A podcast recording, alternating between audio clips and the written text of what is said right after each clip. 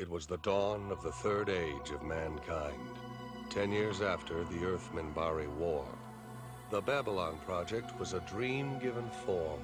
Its goal, to prevent another war by creating a place where humans and aliens could work out their differences peacefully. It's a port of call, home away from home for diplomats, hustlers, entrepreneurs, and wanderers. Humans and aliens wrapped in 2,500,000 tons of spinning metal, all alone in the night. It can be a dangerous place, but it's our last best hope for peace. This is the story of the last of the Babylon stations.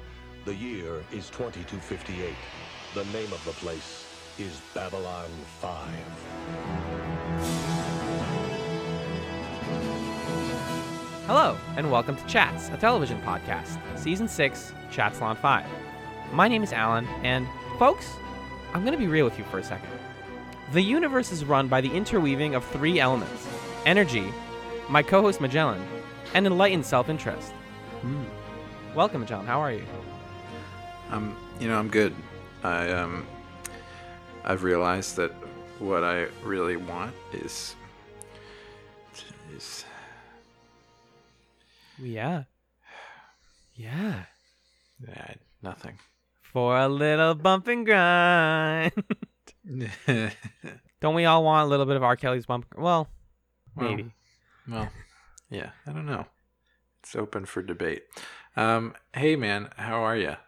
I'm well. I'm starting to think about us doing a fake pitch for a Kickstarter video where we're like, well, here's the thing, folks. We launched Schmigeldorf three years ago in a with just a garage, two guys, and a dream. Now, 18 years later, we've raised over eight dollars. That's insane. And there's like the twinkling music in the background, like do do do do ding ding ding, and it's like, I'm gonna turn it over to my my best my partner in crime, Magellan. You ever you ever step on a tack? Man, that sucks. Give us money. Kickstarter video hard close, cut to black. Scroll down, pay us. Anyways, welcome to our podcast, folks. We watch Babylon 5 two episodes a week, and this week we watched season 1, episode 11, Survivors, as well as season 1, episode 12, By Any Means Necessary. We watched it by any means necessary also. it was pretty easy to find the means, so Yeah, it wasn't, was wasn't too bad. very straightforward. Yeah. We're going to start by talking about Survivors, which was written by Mark Scott. Zicree? It was Sure, directed, sure, directed by Jim Johnston, airing May 4th of 94 and taking place in June of 2258. Magellan, what happened in Survivors? In this episode, there is an explosion in one of the fighter bays days before the president is set to visit Babylon 5. A dying man implicates Garibaldi, which is just what the head of presidential security wants to hear, as she blames him for her father's death. Alan, what.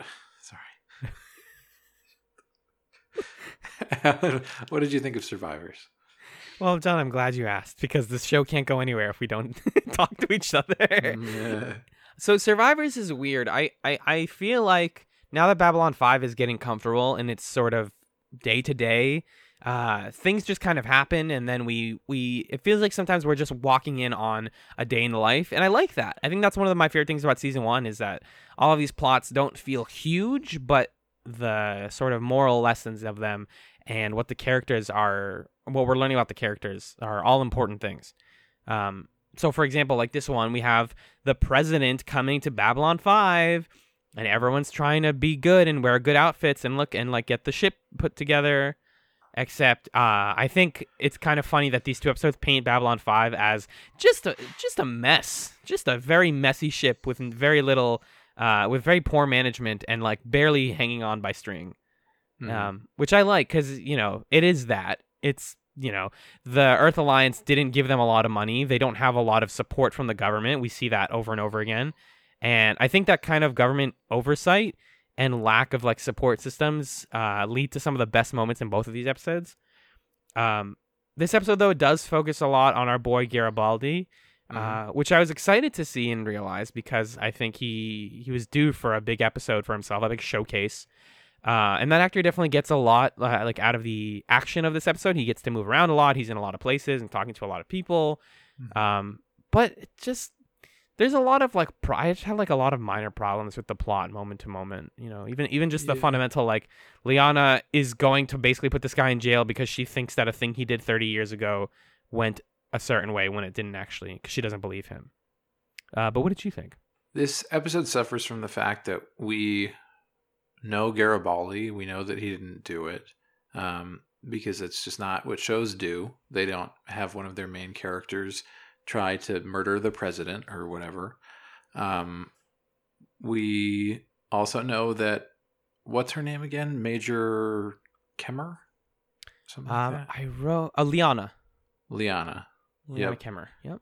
Um, we know that Liana's upset about what happened to her father, and she blames Garibaldi. And so we understand that the arc, the character arc of this episode, is he gets exonerated, and she apologizes to him, and they reunite. And we know that it is going to end up being committed by somebody who, you know, either we didn't know or it doesn't matter. So it's hard to invest in this episode moment to moment in like the main plot of it and you can find things to appreciate about um about Garibaldi's performance because I think that that actor is fairly believable in everything that he does. Mm-hmm. Um, he always feels really grounded, and I think he's funny. Um, so I enjoyed watching him, but the episode itself, it was like "Oh, okay, sure.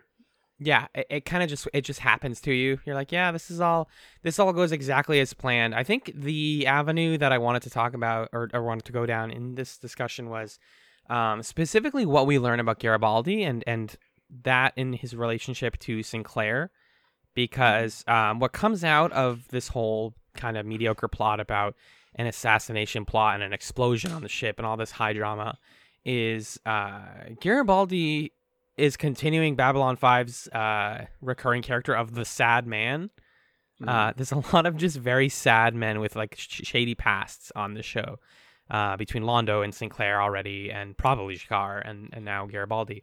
Um, so he was on a mining operation on Europa with this guy, Frank, and he didn't know anybody, the languages, he didn't know any of the culture, he didn't get along with anybody at this job. He did it because, you know, as we saw in a previous episode, he got fired from a lot of jobs. So this is where he just ended up was working on a mining operation. Um, Frank gets in an accident that seemed preventable, and Garibaldi was there at the time. And part of the reason he thinks he wasn't um, available to save Frank's life was because he, in his depression, developed a serious alcohol problem. Mhm. And so he thinks that he just, you know, he's been kind of racked with guilt about this the whole time. But like, he acknowledges that, like, it was not my fault. I'm going to feel that forever because I wasn't available, but like, I couldn't have realistically fixed, you know, human error from somebody else up top. Right. Um, so we know that about him, and it, I love this whole, you know, finding yourself and finding companionship on an isolated place. Because Europa is what? That's like a moon of Mars, I believe. Um, Mm, something like that. very like- cold place. Very just like I just imagine it. It's it's one of those things where it's way more interesting in my head than what we see. Um, Going to Jupiter. Jupiter. Yep. Sorry, we both looked it up. yeah, moon of Jupiter, and it just very like sad, and it's like, oh well, that's that's like where he found himself, and he, you know, he saw Liana as one of his kids, and they and she calls him like Uncle Mike or whatever, uh, and we get that really corny scene later where he's gone back on the wagon, fallen off of the wagon again, Yeah. to use a term that the show uses, and uh, he looks up and sees her as a child, and she says like, "Drinking again, Uncle Mike." Drinking again, Uncle Mike. So you te- you texted me about this episode, and you said that you didn't like the way that it handled his alcoholism. Yeah, Why- well- tell me more about that. it, it's it's kind of about how it uh, it wraps up. I think if we can we can kind of jump around because there's really not a lot, um, at least in my notes about like the plot of this episode. You know, he asks people to help him out. A lot of people deny him. He runs away. He jumps into the into the down below, um, hides there for a while, gets drunk again, gets caught, and then catches the criminal like by accident. Basically, like stumbles into catching the the actual bad guy. Mhm. But um, he f- like I said when he's in the down below, he there's this really in my opinion really corny shot where he's sitting at the bar next to another guy. The other guy leaves and leaves him a bottle of something, some like whiskey or whatever, uh, some scotch, and he like has the bottle in front of him or the the glass, and then he like looks at it for like ten seconds and then just drinks it. And it's this very obvious like we are watching somebody slip into alcoholism again. Mhm. Um, because how do you and he says this later in the episode i think this is the part where it works is he says it was so easy because it felt good at the time it felt Mhm. good and right that like yeah this is what i would do when somebody from my childhood is bringing up a harsh memory that i have and i'm being like my job is being threatened for the umpteenth time is of course i'm going to drown my sorrows in alcohol um, so that stuff works i think just in isolation works really well um, it's specifically yeah, like the end where he's he quote unquote saves the day. They catch the other guy, Cutlet Cutter or whatever, and Sinclair basically pats him on the back and says like, "Hey, great, great, great job, buddy." I don't have the exact lines here, but he's basically saying like, um, "I'm yeah, crawling out of the bottle and saving the day is what counts." And it's like, no, that's that specific idea that like it doesn't matter if you do bad things because as long as you get you catch the criminal at the end of the day or as long as you you know beat the bad guy teach i feel like teaches people a really bad lesson about like you how easy it is to to kind of get yourself out of negative cycles is to Mhm. do a good thing like do a good deed and then you'll be fine and it's more that just like i've seen that plot in so many films even like detective Sure. fiction is, is full of like this guy's a mess but you know he had one more job and he got the criminal and that's all that he now he gets a big reward and he's off being good again Yeah, I don't know. I agree that there's something a little off about it, and the way that Sinclair is kind of like, um, in the end, he's like, you know, uh, just next time, promise me that you won't fight it alone, okay? And Garibaldi's like, yeah, all right, you got me. Next time, I'll tell you if I'm gonna slip back into alcoholism. Um, it's like no you're not. and they're kind of treating it as this like you know well this time was weird but obviously it's not going to lead to another time and it's not going to happen again. And yeah it just seems like a kind of tv approach to addiction and what that looks like and what that means for people's lives Yeah, and and and this is also an episode where earlier the way he expresses his rage at the situation, like when he realizes that the system is working against him, is he's trying to reclaim some sense of control, uh, which is a big thing in alcoholism. Is like trying to have control over something that you can put in yourself. Um, he is doing his rounds as he is a you know I guess is like the cop of Babylon Five, one of the head ones. And he sees this like amateur criminal who's like stealing someone's credits and he like gets extremely violent with the guy and like throws him against a wall and like starts beating the crap out of him. Yeah. and then sinclair's like whoa whoa whoa buddy that's where you go too far is when you're beating up other guys. But beating up yourself whatever we all have our bad days. Like that's fine. Just don't punch Right. criminals man. Don't do that and it feels like they're they're letting him get off with with sort of like abusing his power to to cope but not um the fact that he is uh, or doing the opposite. Like not letting him get off with that but on the other hand he does things that are clearly also bad for his job. Like having an alcohol problem makes you a bad cop. Right. I mean, I think it, it it makes sense for Sinclair's character to not be responding to that very well, though, because he has his own like internal struggles and is not really taking the best care of himself psychologically. So I'm I'm not surprised that Sinclair kind of has like a myopic understanding of addiction. sure but then the issue is that nobody else confronts him in this episode because we already know that ivanova is like ugh whatever garibaldi's a mess and who cares and if anything when he's running around talking to like londo and and G'Kar they all like they like him a lot hmm And then that kind of brought up this question to me of like, what did Garibaldi do in the past to make people like him?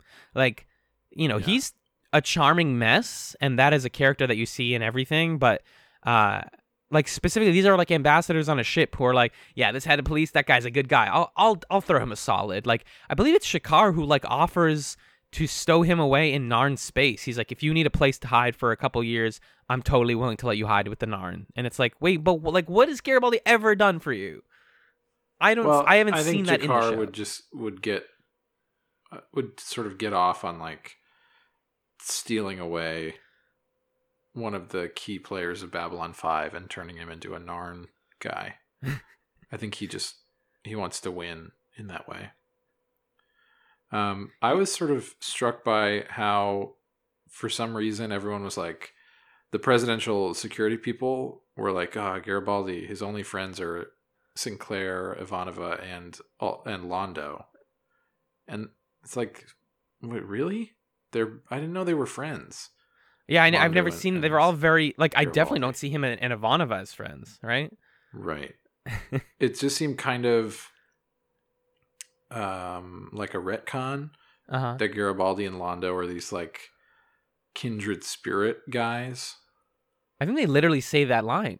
Yeah, basically. For each other, kindred spirits. Yeah. Um, it, it, it definitely does. Well, because maybe it's supposed to be read as like sad, is that they're like these are his only friends and they barely like him. Right. Uh, and and so there, maybe there's a little bit of comedy. Mm-hmm. Um, but yeah, it's it's kind of hard to see, at least from what we know about both these characters, like what relates Londo and Garibaldi, other than I believe it is in that same scene where um, Londo is like, "We're both, uh, we are both, as you say, the odd man out," which is mm. like a good Londo line. Um, and he's talking about how like we both are isolated from our societies based on our views and our ways of living life, and that, and I can respect that in you, and I want to see you do well because it, it's, I, re- I see myself reflected in you. Yeah. And I can relate to that, and I almost I think that's more a good moment for Londo than it is for Garibaldi. Mm-hmm. So, if anything, I would say my conclusion out of this episode is like, I'm learning more about Garibaldi's relationship to other people on the ship than I am about him himself. Yeah, that's fair. Um, yeah, I the just one more thing on that alcoholism thing. Yeah, I've I don't think I'll ever like someone acting like they're drunk. Yeah. Yep. I don't this think it'll ever feel real or look right or be good. The only accurate portrayal of people being drunk is like everyone's drinking but we're still acting because the way actors talk to each other and stuff is already how drunk people talk it's just like heightened and a little bit exaggerated they're already doing that right so that's where it would be realistic is if they were just like we're drinking and now we're talking like we always do but no this is like him falling over himself and like slurring and like seeing two of everybody, and it's like, no, that's not.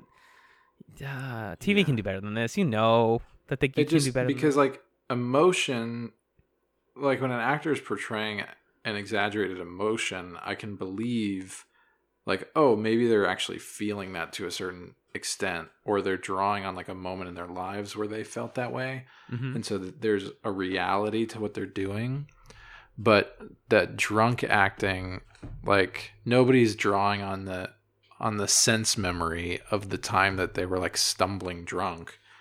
Maybe some people are but i don't think that they would have had the self-awareness in that moment to understand what it looks like.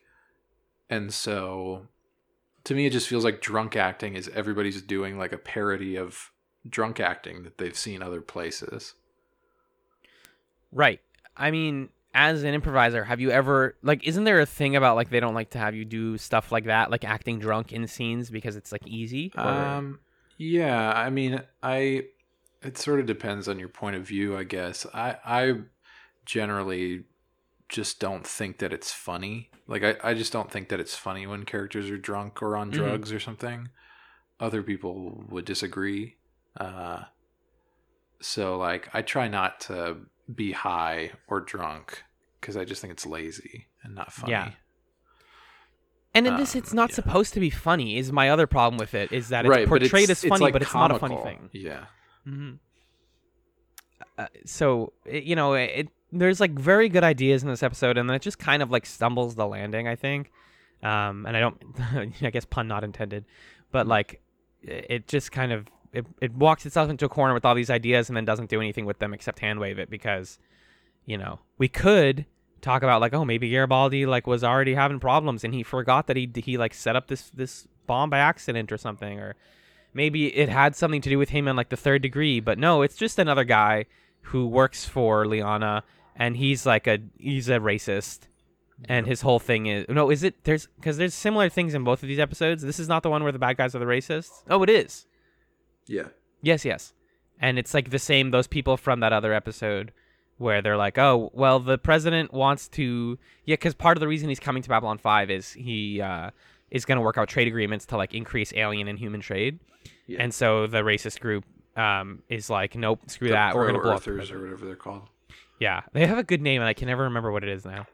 But What are uh, they called? The Earth. Earth Force, no. Earth Force is the actual like the the people on Earth. Home Guard, Home Guard. Home Guard. Yeah, the Home Guard people basically have they have a guy in there in the which is weird. How did you get like no checks like when he got interviewed? Like, hey, you're gonna work for basically like the CIA. Let's hope you don't hate the president real quick. Let's not do like a background check on that at all. It's fine. Um, and Garibaldi stops him, and then the like, there's the classic dumb like I hate this is one of my least favorite dramatic effects, but there's a countdown, and he's like, "Stop the countdown!" And Von was like, "Why? It's only it's only on five. Like, whoa, what, what's going on? Four, three, two, one. Okay, stop now. Stopping on, and it says like stopping at one second. It's like, and then yeah, he gets it to stop, beats the guy. Congratulations, Garibaldi's good, I guess. And then, really funny that the way we know that Liana is now okay is she lets her hair down. Yeah. Yeah. it's like a really. Yep. I don't like that. I don't think that's good, guys. Yeah, just the misogyny of that. Like now she's like a girl. Like now she's like a girl. Yeah, like now she's cool because she's not like all all stuck business. up and like trying to be a man Yeah. as a military man. It's really gross. now she's like super friendly and w- like weirdly bad scene good line out of garibaldi. Um the show always has to have like 11 endings and this is one of the endings where he says Yeah. for now that's all we can do survive and somehow forget how much it hurts to be human. Hmm. which is like a bit wordy but good line. That's that's good. Um that's also a sort of like damning indictment of garibaldi's character. He's like let's just forget. I just i can't. Instead of reckoning with my problems let's just like not let's just try to keep going Yeah. and I hope I hope he can. I want to see him do well, man. That's like I want to see him not just brush his problems away and like save things once. I want him to be long term good, obviously. Yeah. I think I just had a thought about that alcoholism thing. Mhm. I think I just wanted to see because you know that if it's like brought up, he's gonna drink. Of That's course. just how it goes. It's Mhm. TV. But I would have wanted to see a scene where like he tries not to, but he has to to blend in or something.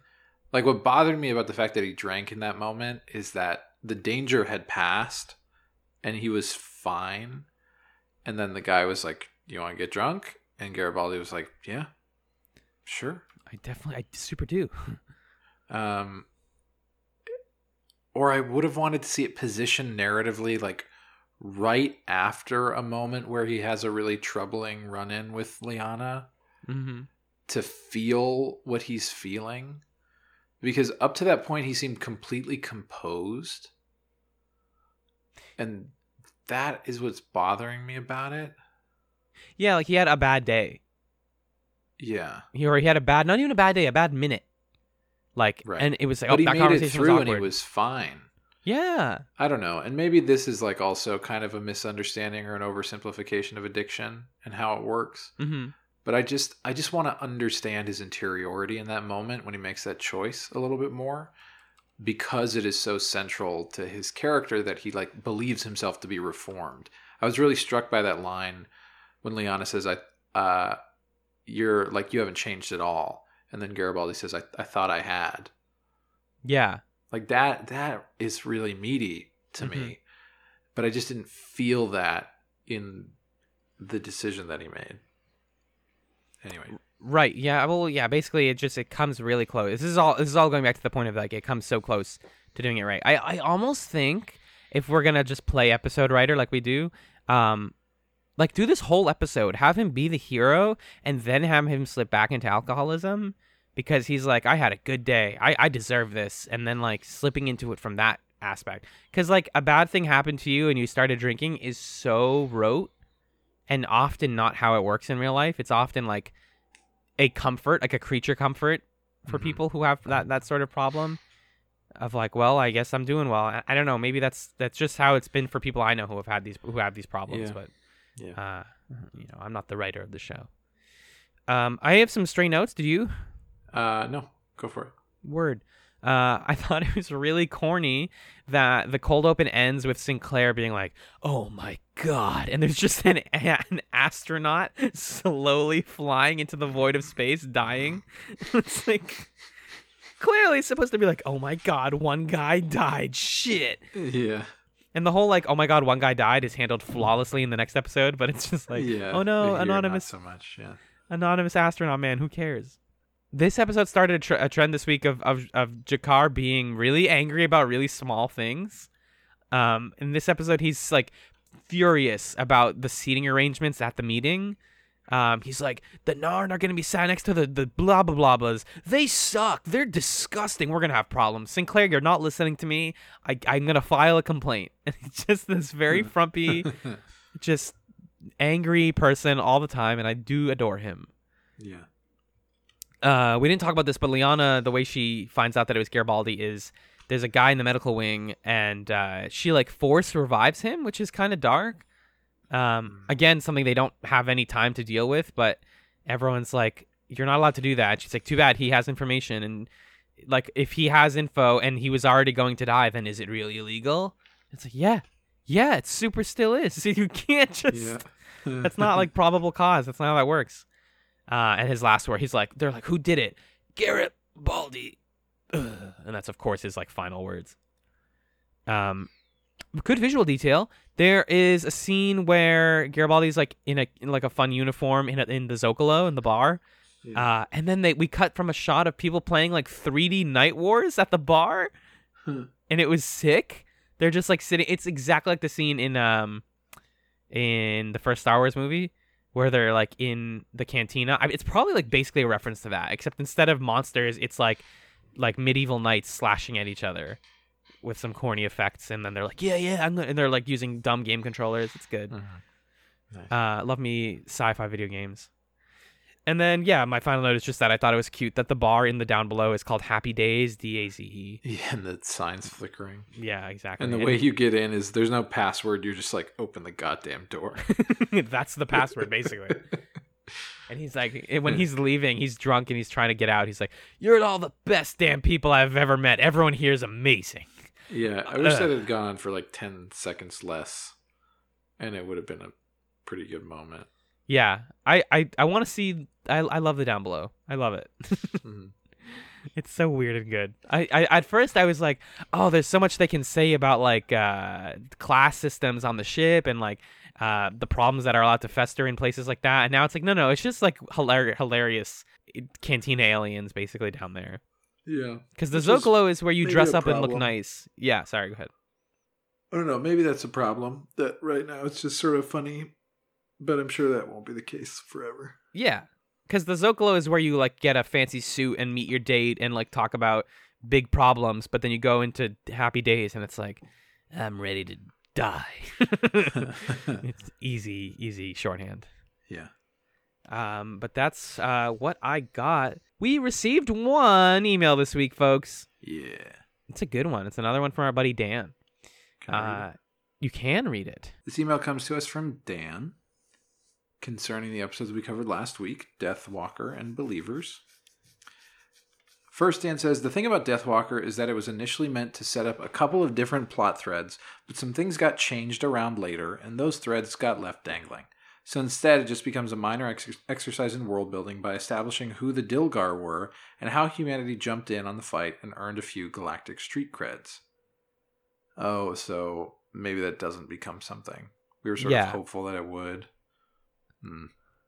It's not a complete throwaway, though. If nothing else, we learn that there actually is something out there that the Vorlons ha- have strong feelings about, and that they'll go to pretty drastic lengths to express those feelings. It's curious that they're not against immortality per se, but against races achieving it before they're ready.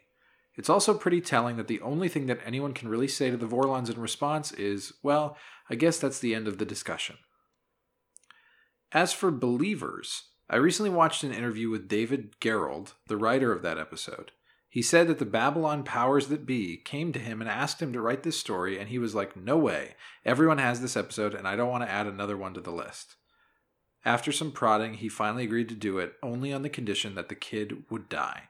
Respect. Um, you guys have inspired me to enjoy a rewatch, but you've also poisoned the experience this time around. oh.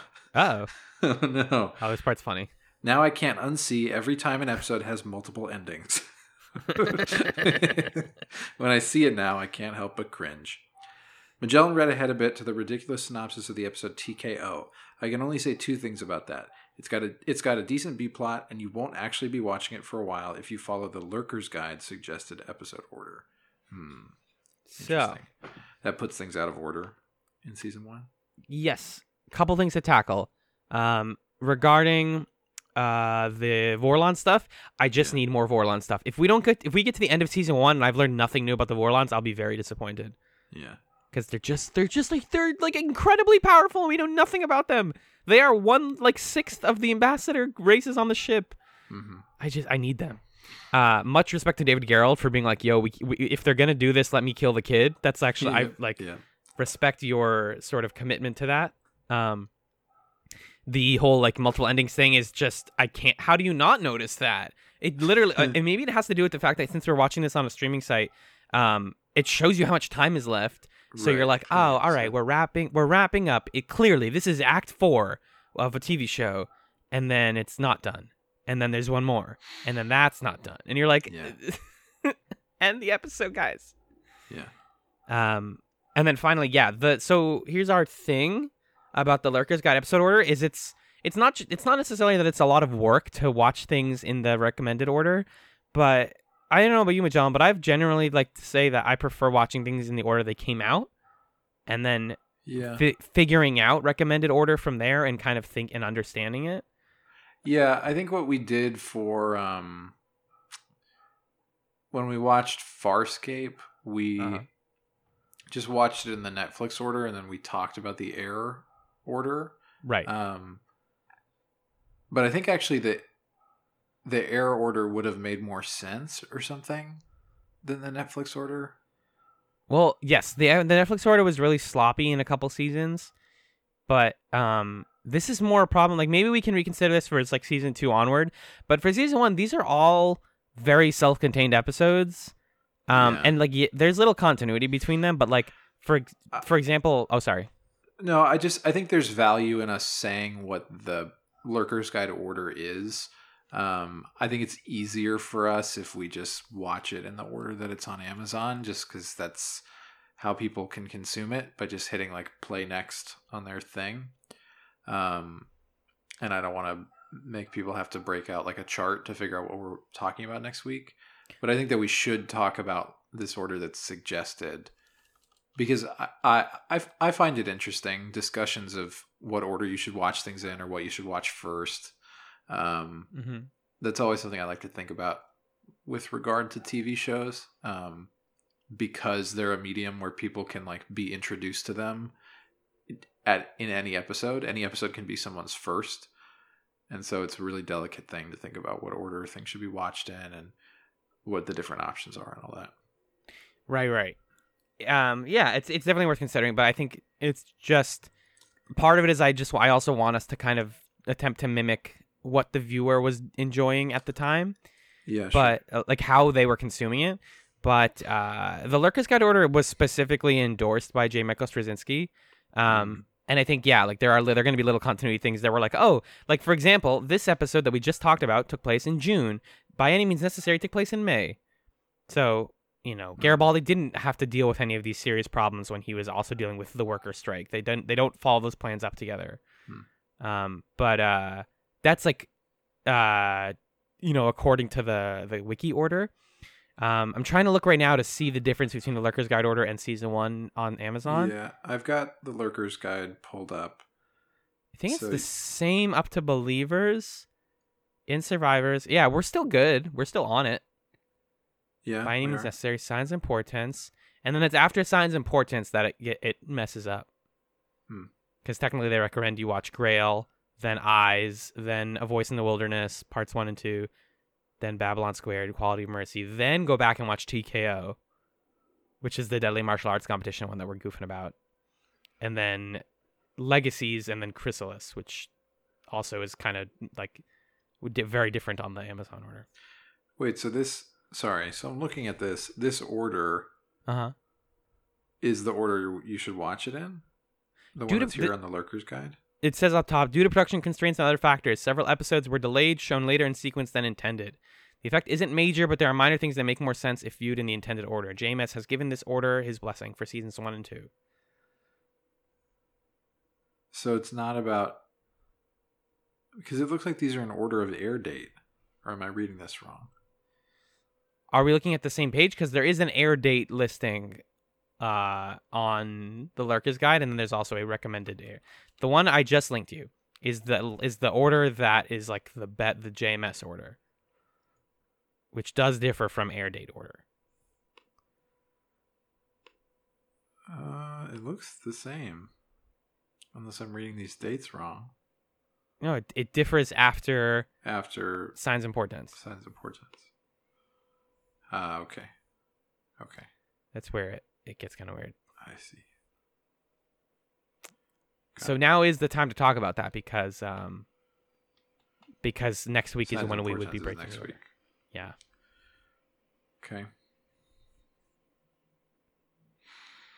Hmm. I think let's just stick with the air order. Yeah, and then we'll talk about it. We'll talk about how it's different. Yeah. Well, we'll Uh, stick with the air order for next week. So we'll do signs and portents and we'll do TKO, right? Uh-huh. And then people can sort of give votes. They can you can send in your thoughts via email, and if you think that we should do it the lurker order, then we'll only have gone off by one episode, and we can correct for that. Right. Yeah. Where's the episode? Yeah, signs and portents next week. That's a big one. So we definitely want to watch that one Yeah, soon. That's like the season plot. yeah. But yeah, cool. I'm glad. I'm glad we have talked about this. And then we'll see again for season 2 because I think that one's more important like how it changes and 3 and 4 also have Mm-hmm. different order. So cool. Um, thanks, folks. We will be right back. And thank you, Dan, again for the email. Uh, we'll be right back after a brief musical break to discuss by any means necessary.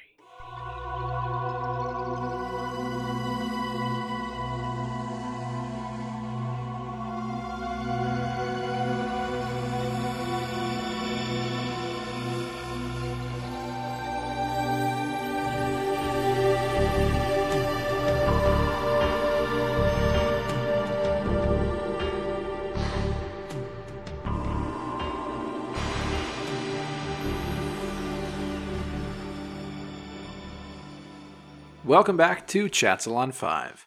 The second episode we watched this week was Season 1, Episode 12, By Any Means Necessary.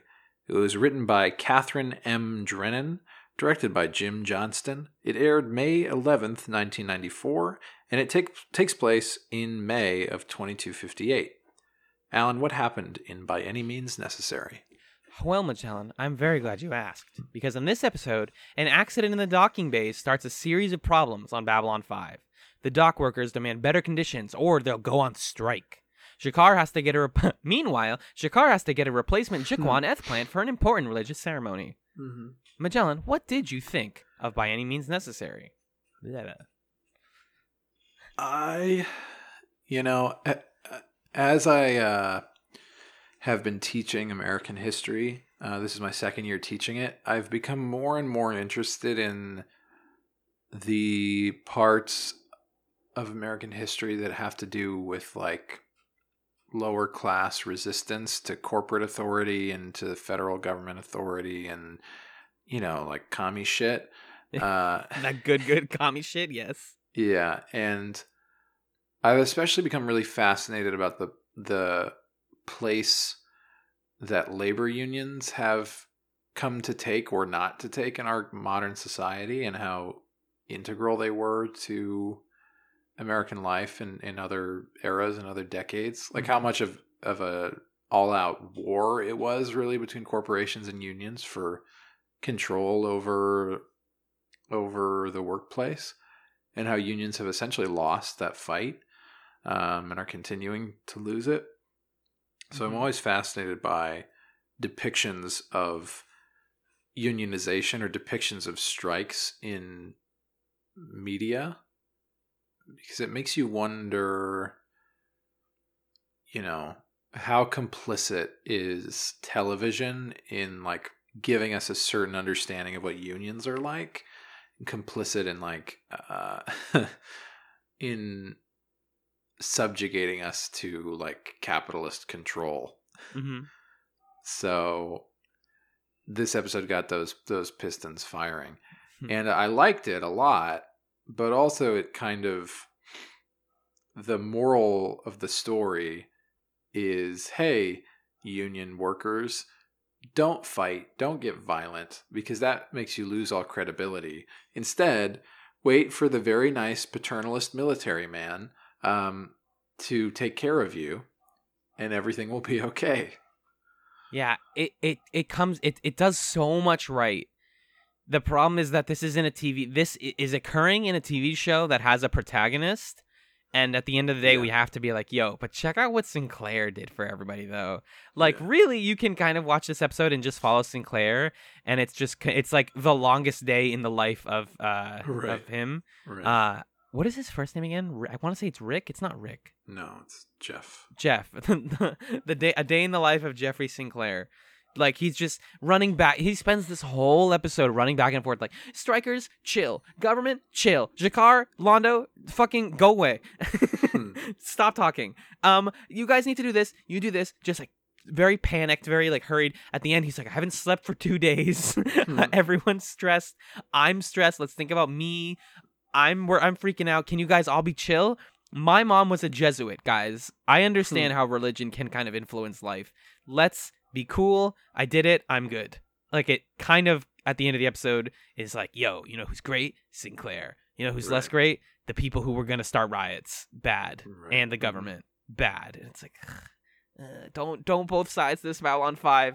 And while saying that, I also really appreciate that when he gets the power of the Rush Act, it's sort of this plot device of, you know, once the government determines that the striking is illegal, they can enact the Rush Act, which is, like a really old uh, piece of jurisdiction that says, you know, once striking is getting violent and or completely considered illegal, uh, the government has the right to like seize and assault and everything to these workers. like put an end to it by any means necessary is the language Is of the- the law right, which is where our episode title comes from. Yeah. Um uh, you could so I sort of like took a cynical view of the ending and of Sinclair being the the hero. You could also take a, a more optimistic view that the episode is trying to say, look, if you entrust someone with with enough authority to actually negotiate with unions instead of uh you know trampling on them maybe they could make rational decisions that are good for everybody and we could have a society that works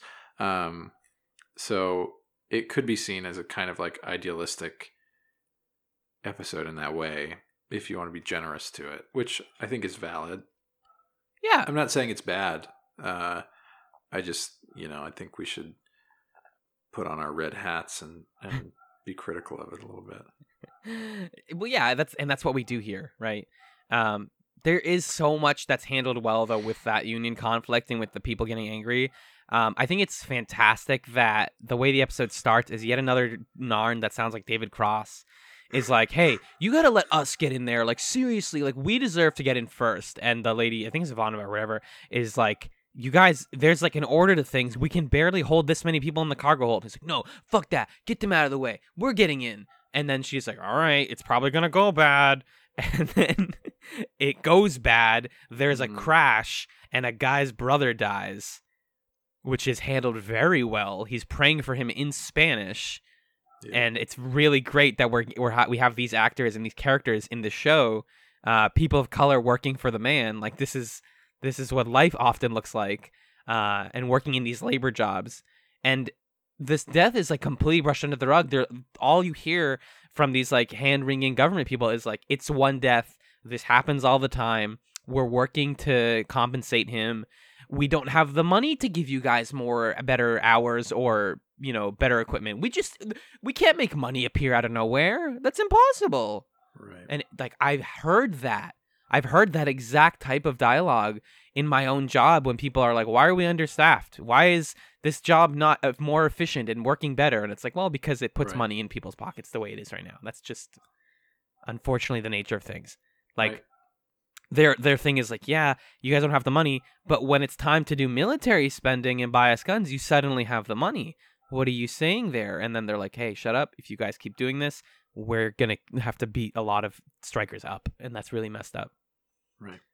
And really, what, what it is, is we have the money for military spending because we use the military to suppress and replace you when you try to get out of line and fight for what you deserve because we can just replace you with somebody else who will do the labor. Exactly. And like Yeah. It's it's always it's all about deference. Like this type of conflict is always about like it's not my fault that you guys don't have the money. It's not your fault. It's the other guy's fault. I think one of the guys says the line political realities sometimes take precedence over good intentions. Like we Yep. can't be good people. I want to be, but like it's not my fault. Yeah. Like And these other guys making it really tough for me. Yeah. Uh, What am I supposed to do? The other angle of that is what we see in the beginning of the episode when they're debriefing the incident. G'Kar's there and Ivanova's there and Sinclair's there. Um, and what is the name of the leader of the representative of the dock Neeoma? workers? Ne- what is it? Neeoma? Neeoma. Yeah. Um, and Neeoma's there, and everybody's kind of taking this "oh me, uh, this really sucks for me" attitude. Mhm. Where Neeoma's saying, "Look, we're understaffed, we're underpaid. One of our people died." Sinclair's saying, "Look, I got a tough job. I got to do a lot of different stuff." Ivanova's saying, "Look, you know, I told him to go to this place, and he didn't listen, and he I gave him the orders." And then G'Kar's saying, "Look, we lost some cargo, man. It sucks for us." Nobody's willing to like empathize or admit that maybe it wasn't that bad for them. And G'Kar, the actor who plays G'Kar, is so good. He's awesome Yeah. at playing this like slimy douchebag who turns on the the suave charisma ambassador thing. Um, because when Neeoma mentions that someone dies, his face kind of snarls for a second Yep, yep. of like, ugh, I gotta pretend like I give a shit about this. and then he like goes through the motions of that's such a tragedy, blah blah blah. Anyway, by the way, we lost cargo, and it's seamless. His transition back into saying, "But this is about me and my problems," hmm and I just I think that's really great. Not not enough can be said about Andreas Katsulas' performance as G'Kar because he's so good. so good. He's so good. Um, as like you said, as this like empathyless person who like I have my rules, I have my th- I did I did all my paperwork. I don't know what you guys are comp- talking about. My problem this week is this fucking plant, which we'll talk about. Like, Yeah. Yeah, that's a great way to describe G'Kar. Like he is devoid of empathy, but he knows exactly what it looks like. yeah, he's seen it before. Yeah. Well, I think him and and Londo actually had this line. They're very similar characters, which is why it's so funny that they're going to kill each other. But uh, you know, he says like, "I knew, I tried peace, and and I've and I've been proven wrong over and over again that peace can work. So like, why would I still believe in it? Why would I still Right. believe in like helping people if like it never works out for me? I'm Right. sure the Narn have had like terrible, horrible things happen to them all the time, and that's how you get a person like G'Kar. Yeah. Um. Yeah, I just I, w- I was really enamored with how many all the different like takes on sort of the striking and how people view it and, and what they how they want to handle it and all the back and forth between Sinclair and the government people. Um, It's a funny note that Garibaldi, uh, like what what the way that the, they find out that it's a strike is, uh, nobody's working, uh, because they all called out sick. And Right. Garibaldi's like, I've heard of this before. My The grandmother. My grandmother was a Boston cop, and you're like, hell yeah, Garibaldi. yeah. she knows all about that flu. Like, you know, I know that this works. And so it's sort of like we're striking, but not really striking. And like they go into the room where they're all talking, and then they're just coughing, like fake coughing. Um, because people know, people are adults. We know how we know how these things happen. You can't say it because as soon as you say it, then you're making a point, and you're it becomes illegal. So you just kind of have to not work and then hope that things get better. Um, I think all that stuff is handled extremely well, and uh, you know, it goes places because they bring down the government sends in uh that just shit heel, just the worst. Orin Oh, yeah. Zento. Uh truly one of the grossest humans Mhm. that we've seen on the show so far. A pure evil capitalist, like perfect bad bad dude. We're talking gray suit, blue shirt. Isn't there that thing that's like black suit, red shirt is or red tie is like really likable, and that's why all the presidential candidates always wear it when they're running for president. There's a Hmm. whole thing about like what you wear defines how people think about you in a lot of ways, so in psychological ways. Um, but yeah, he's just like this garbage human who's like, no, they don't. We don't have the budget to pay them, so they can shut up. None of them are allowed to strike. Don't let them strike. I'm gonna bring the Rush Act out. I'm gonna do it. Mhm. And he just hovers this like corporate mandate over everybody, and the Sinclair is stressed out. And then I like how it all, it does finally come to a head though, and everyone like we don't actually see that much violence at first. We see a brief moment where Garibaldi comes in in his full riot gear, which kind of made me scared Yeah. being like, shit, that's Garibaldi, guys. That's like the guy Right. we're supposed to our like. guy, yeah, and he's about to he's about to like hit people with his club. and He's about to assault some strikers. Exactly. Like and and and he clearly was batting an eyelash at it. It's not like he's doing it without without any qualms, but he's gonna do it. Right. And Sinclair walks in at the last minute and says, "Hey guys." And it's kind of funny that like in Babylon 5 the way you solve problems is that you really read the letter of the law because he's like as soon as you declared the Rush Act, you gave me power because I'm the head of the ship and I used the Rush Act to say, "Pay the workers." Hooray! Christmas is here. you get a paycheck and you get a paycheck. And the guy's like, "What about my dead brother?" And he's like, "Uh, uh, shit, sorry, can't do anything about a dead person." It's both funny and sad to me that this takes place in 2258, but they haven't figured out labor yet. Right. Yeah. I. I don't Like know. sometimes I, I, forget that ending- Babylon 5's a sci-fi show. Right. I thought this ending was cute, but it Mm. like totally is dodging the issue. Yeah, Right. Because the real solution is not like we'll give you this one thing. It's like they should have a union and they should have the right to strike when things are messed up. And there shouldn't be this law that says that like at any point we can just arrest everybody. That's it's fucked up. It's really bad. Right. Like, and and, th- and this comes with being a sci-fi show. Is like if you're gonna sh- like kind of put a lampshade on a problem that we have in the real world, then come up with a solution. You can do that. You get you get to work in the future, but like there's a law that lets them assault uh, riders. We have that in real life. You can Right. just do. They can just do that. The police can do that as soon as it's determined to be a strike. They're allowed to do that. It happens, or even if not, they just do it all the fucking time. Nobody strike. Hardly anyone gets to strike anymore because of stuff like that.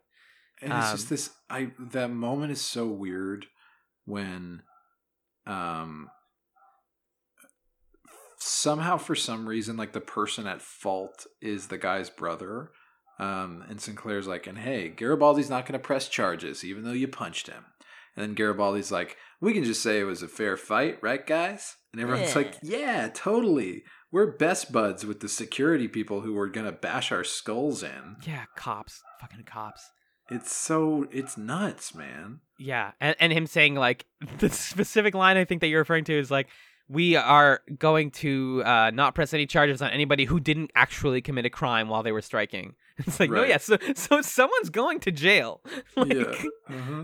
for sure, somebody in that scene got like brutally injured, and is the other person's gonna get sent to jail for life probably. Right. Can't do anything about that. Sorry, guys. Here's some money. Like we're gonna and defer it- spending to you. You know, it's cute, like the by any means necessary. And he's like, Any means? Are you sure? Yeah. And the guy's like, Yeah, yeah. Well then these are my means. And then the guy's response is like, Shoot! Fuck. You got no. me. Darn it. The ah, Pink the Panther workers picked- win again. the Pink Panther drew a like a black hole on the wall, and the guy ran through, and he's like, "No, you got me again. I hit the wall. Damn it." I'm going home. Ah. and you know they try to reckon with with Sinclair making that choice. Like uh, the senator that he talks to throughout the show on uh, like his little computer is like, dude, the government like hates you. Like somebody's probably out to get you now because you like made a bad decision. And he's like, "That's sick. I'm glad. I'm glad the government hates me." yeah, I'm glad. Uh, I'm excited to see where that goes. yeah, that I is actually a cool. It's a setup. but like if you're gonna do this episode well if you're going to talk and you're gonna be pro union like this episode seems to be then I don't. Mm, I don't know if it's pro union. It's pro like. returning to the status quo It's pro like. Yeah, maybe they should get paid a little more. Uh, but I don't think it's like f- for workers' rights. right like if you were right if you were going to what, I, guess what i'm getting at is like if you're going to go to that direction then talk about how yeah we're going to give them better hours and we're going to feed them and we're going to completely replace everything here and we're going to hold people accountable for not being able to do things like the rush act and not let that happen again like it's way bigger than this and it's bigger than the scope of this episode you know this is a huge Yeah. problem that Mhm. they would be dealing with but like make steps this this this solution does kind of feel like ah let's just let's get and he says like you guys are gonna get back to work. And they're like yeah guys let's get back to work. Like Yeah, mm, he's like, get back to work right away. like like like um, like five minutes ago guys. I want you like i want you to have been working. Yeah. shit. This yeah it's it's it's it's i applaud the effort. I honestly this is the biggest thing Yeah, with me It's and just, it's just paternalistic and weird. extremely. And and this is like my whole thing with with babylon 5 season 1 has been like doing something you're trying something Yeah. you keep slipping and i just i need you to do better than this because i'm Yeah. getting disappointed And I think Oh. it can do better. for sure And I think this episode was good. yeah it's I had fun. it like as a piece of television entertainment, I enjoyed watching it. yeah But if we're dissecting it as like a, a political manifesto, yeah it is uh, poisoned by capitalism. as are so many things Yeah. Uh there is a b plot we don't have to dwell on for too long um basically It's just funny. Londo and G'Kar are being petulant. they're being babies Yeah. and the episode acknowledges that. Where yeah Sinclair tries to like give them some patience. He's like, "What's going on? This is over a flower. Well, can't you just give it back to him? No, Eh, he's not going to give it back to you. You stole what? Ah. It's totally him as the concerned parent being like can we just chill? And then they both run at like one point one of the funniest scenes in the episode is they both run into like the captain's room and ivanova's there and he's like and and then also the journalist like the person who keeps trying to Mhm. interview him is like what do you think about this whole flower plot? And he's like everyone get the hell out in the next 10 seconds. And ivanova like counts them all out of the room. Like Yeah, that was great. stop being five year olds everyone be chill the whole reason Londo keeps the flower is because it's funny to him that G'Kar can't do his religious ceremony. Yeah. like he's just that there's no like malicious there it's only malicious intent. There's Yeah, no yeah. like he's not gonna use it. He's like i peed all over it. I used it in my tea isn't that messed up G'Kar he's like yeah that's my religion dog. Why? And he gets no support. Like G'Kar goes to Na'Toth his his attache and he's like that guy stole my flower. And she's like dog that's not my religion. I really don't care. Like it's a Yeah. flower. Yeah. Which is super funny that like it's cool. They have multiple religions on uh uh on Narn. the narn. Society so like Yeah. that's good. But it's just like hey can you please give the flower the flower back?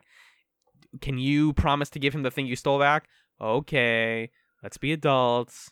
Yeah. and then Londo basically like sticks his finger up his nose like oh but i i peed all over it. Like i i did what i need to do with it. Like wait what? Did you like lick the flower and then give it back? Well, he Like- got high off the seeds. Or yeah he he smoked he, he lit one up with the flower Yeah. um and then we actually get this cool scene like the ritual is really great Yeah.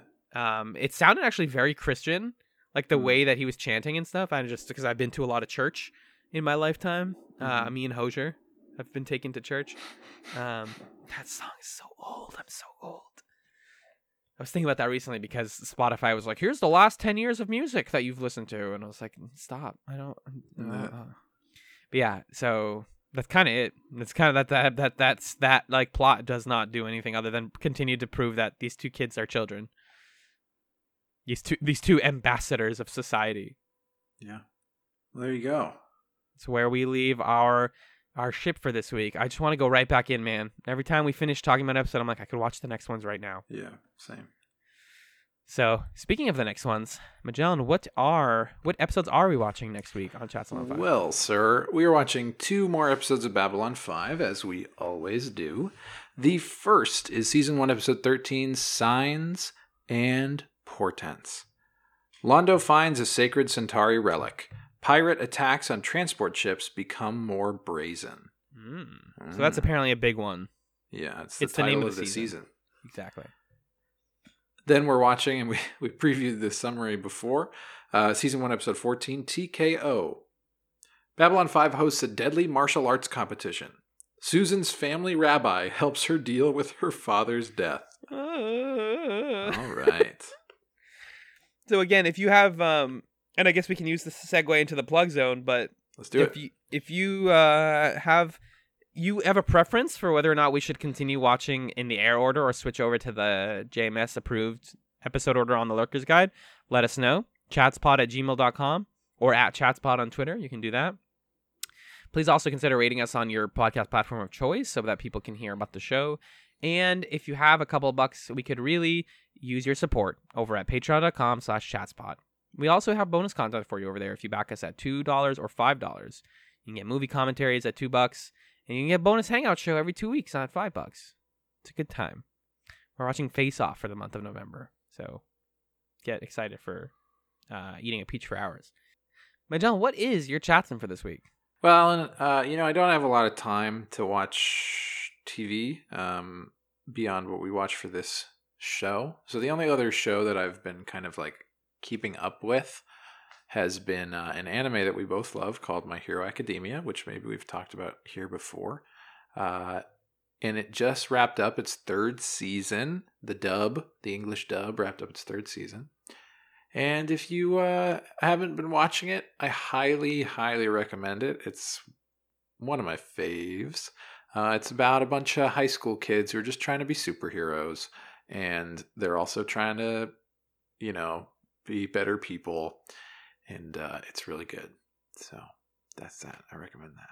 Yeah, it, it's it's a it's a difficult one to just sell on its premise, but if I tell you like if you're the kind of person that gets really emotional um when people like succeed or like promise themselves that they're going to do better tomorrow and that kind of thing, this show is just going to just mess you up. It's always doing that kind of thing. Everyone's like constantly trying their best and struggling against the difficulties of living in society and all this good stuff.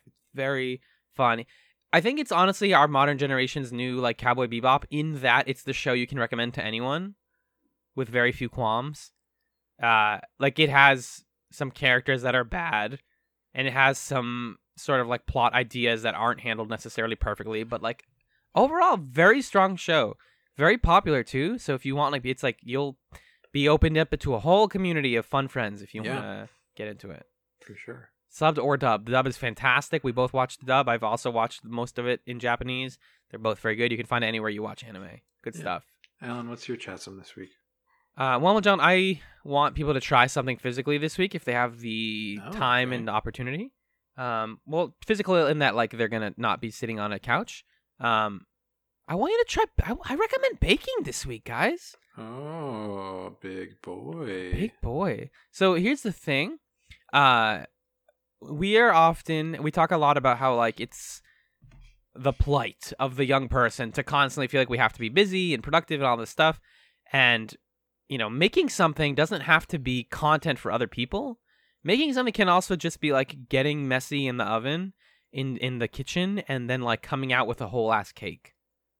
Um I made a cake this week. I made a it's called a white cake. Um, I had never made anything. I've never baked before at all.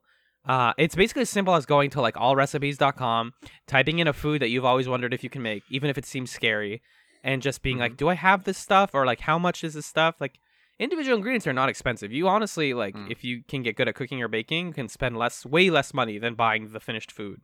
Yeah. Because you're paying for the, the labor of finishing it. Mhm. Um, and you just yeah, honestly, the fun thing about making a cake, besides the fact that it's like inherently messy, is you just throw shit into a pan, like a bowl, and then you let you make a stir. You stir it up, and then you throw that thing in the oven, and then a cake comes out. It's like That's magic. great. Um, you're just like eggs, flour, sugar, baking powder, not baking soda, which is a mistake that I made, and um, like water and milk or whatever. And then you, yeah, you just stir that up a lot, and then 35 minutes later, you have a whole ass cake. It's wild. How did that happen? Why did my cake have a hole in the middle of it? God only knows. So try it. Hmm. Get out of your, I, al- yeah, get out of your comfort zone. Make something. Awesome. Your cousin would have made something. Nah. but yeah, thank you so, so very much for listening to this episode of Chatsalon 5. Peace.